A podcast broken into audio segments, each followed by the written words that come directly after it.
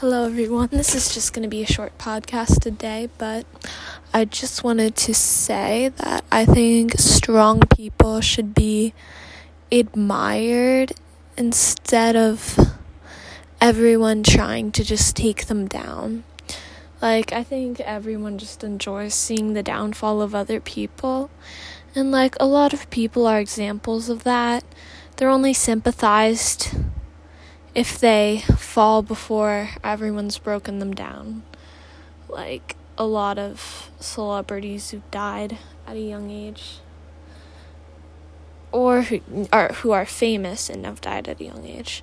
If they're not famous, then they are kind of just forgotten, but if you get to the point of being famous, then you're more remembered positively.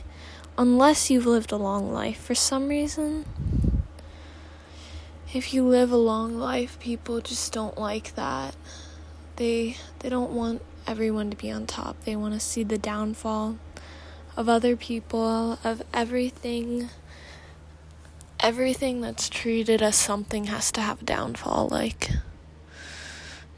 for every fan, everyone acts like there has to be a hater. And I personally just don't understand why some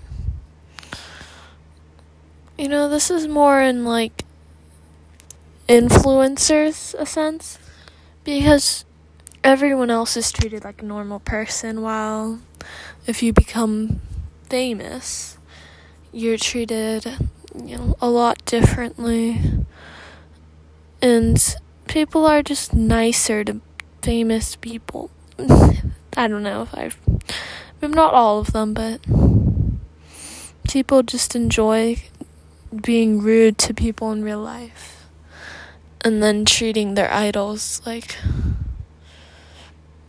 completely differently.